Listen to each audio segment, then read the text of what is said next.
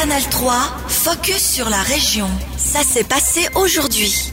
Bonsoir à toutes et à tous. Lorsque vous remplissez un formulaire administratif, vous devez cocher la case Monsieur ou Madame, un système qui exclut de fait les personnes qui ne se reconnaissent pas dans un de ces sexes. C'est pourquoi le groupement des femmes parlementaires du Parlement biennois a déposé une motion au Conseil de ville.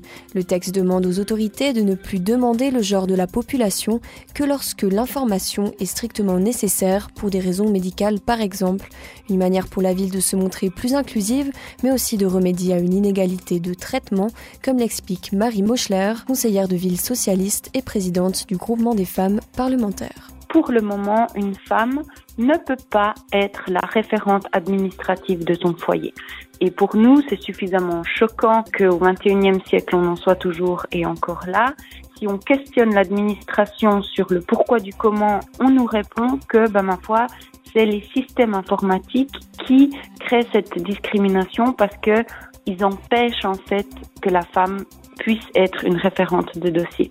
Mais alors à ce moment-là, on souhaiterait que les logiciels informatiques mis en place ne soient plus discriminatoires. Cette motion, intitulée Pour une transition numérique non genrée, sera examinée par le Conseil municipal et débattue devant le Parlement biennois lors d'une prochaine séance. Après un boom de la fréquentation pendant la pandémie, les petites épiceries du quartier assistent à un recul de la fréquentation. Les temps sont durs pour les affaires. Avec l'inflation, le chiffre d'affaires est en baisse. Les clients se font plus rares et achètent moins qu'avant. Un constat qui se fait à l'épicerie 79A dans le quartier de Beaumont à Bienne, comme l'explique son gérant Thomas Benner. Les salaires sont payés, c'est pas encore trop grave maintenant. C'est seulement on peut pas continuer On n'a pas beaucoup de réserves. On ne veut pas baisser les, salaires. On a des salaires très bas et on veut rester sur ce niveau-là. La situation financière a encore empiré depuis cet automne, au point que le magasin en appelle à la population. Il invite les habitants du quartier à une séance mercredi pour trouver des solutions afin de garantir l'avenir du magasin.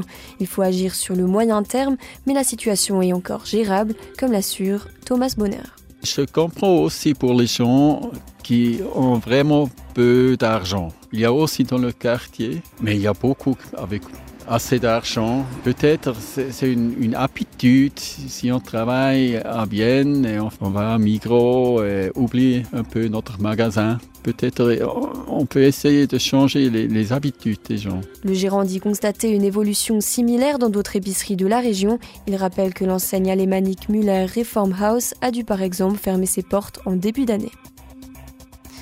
On continue ce journal en musique.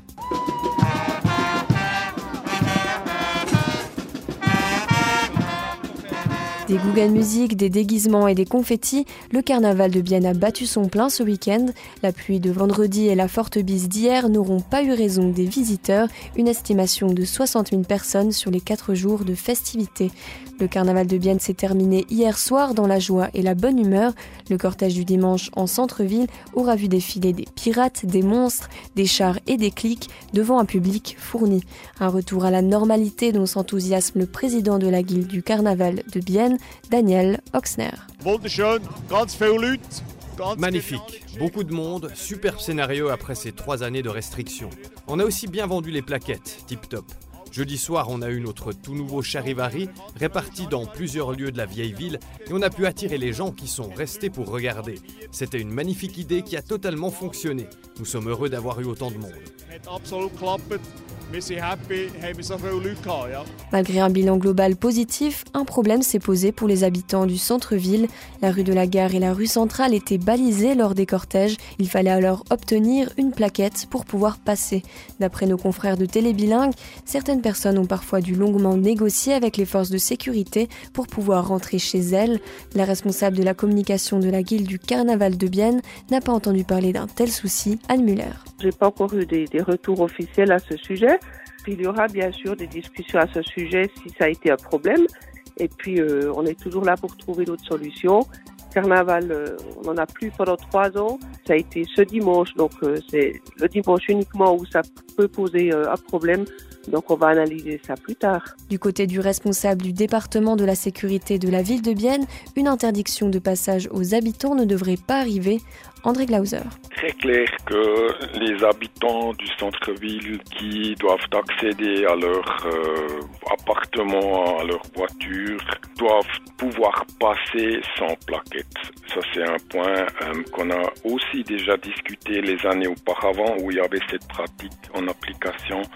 Et c'est à chaque fois qu'on a clairement euh, reconnu que il faut pas qu'il se passe des gens qui, sont, qui ont de la peine à avoir accès à leur appartement. Là, s'il y a eu des problèmes, il faut voir euh, à ce que l'année prochaine, ces problèmes n'existeront plus. Des propos recueillis par nos collègues de Télébilingue et du Journal du Jura, le carnaval de Bienne s'est maintenant terminé. Il ne reste plus qu'à nettoyer les rues ce matin et les organisateurs donnent rendez-vous à l'année prochaine.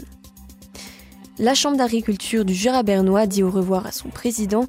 Vendredi passé, Bernard Leuenberger a passé le témoin à son successeur après 12 années passées à la tête de la fêtière agricole jurassienne bernoise. L'occasion ce matin de faire une radiographie du monde paysan qui a connu des bouleversements en plus d'une décennie. Le secteur agricole s'est notamment vu attaqué ces dernières années par des initiatives qui ont remis en question le travail des agriculteurs. Bernard Leuenberger, désormais ancien président de la Chambre d'agriculture du Jura bernois, au micro de Mathieu de Dardel. Ça vient quand même décourageant parce qu'on a quand même un métier qui est là pour nourrir la population. Et puis j'ai l'impression aujourd'hui que les citoyens et citoyennes, la population en général, ben, ils oublient ça. Et puis des fois, on est bientôt, on est les fossoyeurs de la dégradation, on veut dire de la biodiversité. Mais c'est facile, le consommateur va au magasin, il retrouve les étagères, elles sont toujours bien remplies, puis il ne pense pas que derrière, il y a quand même des gens qui, du matin au soir, 365 jours par année, ils sont là pour soigner, puis amener de la nourriture pour ces gens-là. Il y a eu euh, l'initiative sur les pesticides, ensuite aussi sur l'élevage euh, intensif. Euh, vous avez le sentiment qu'on prend trop facilement les, paysans comme, cible? Alors oui, ces derniers temps, on nous a pris, ben, il y a des, initiatives. L'année avant qu'on a, ben, qui a été refusée, l'année passée l'élevage de masse. Et puis là, c'est vrai qu'on a été pris à cible deux ans de suite. Et malheureusement, c'est pas fini, il viendra d'autres initiatives. C'est comme j'avais dit l'année passée, au, soir du 27 septembre, on a gagné une bataille, mais on n'a encore pas gagné la guerre. C'était un extrait de Bernard Leuenberger, ancien président de la Chambre d'agriculture du Jura bernois. C'est le producteur laitier de Perfit, Martin Colli, qui reprendra la présidence de la fêtière régionale. Retrouvez notre interview complet sur ajour.ch. Canal 3, focus sur la région. Aussi disponible en podcast sur Spotify et Apple Podcast.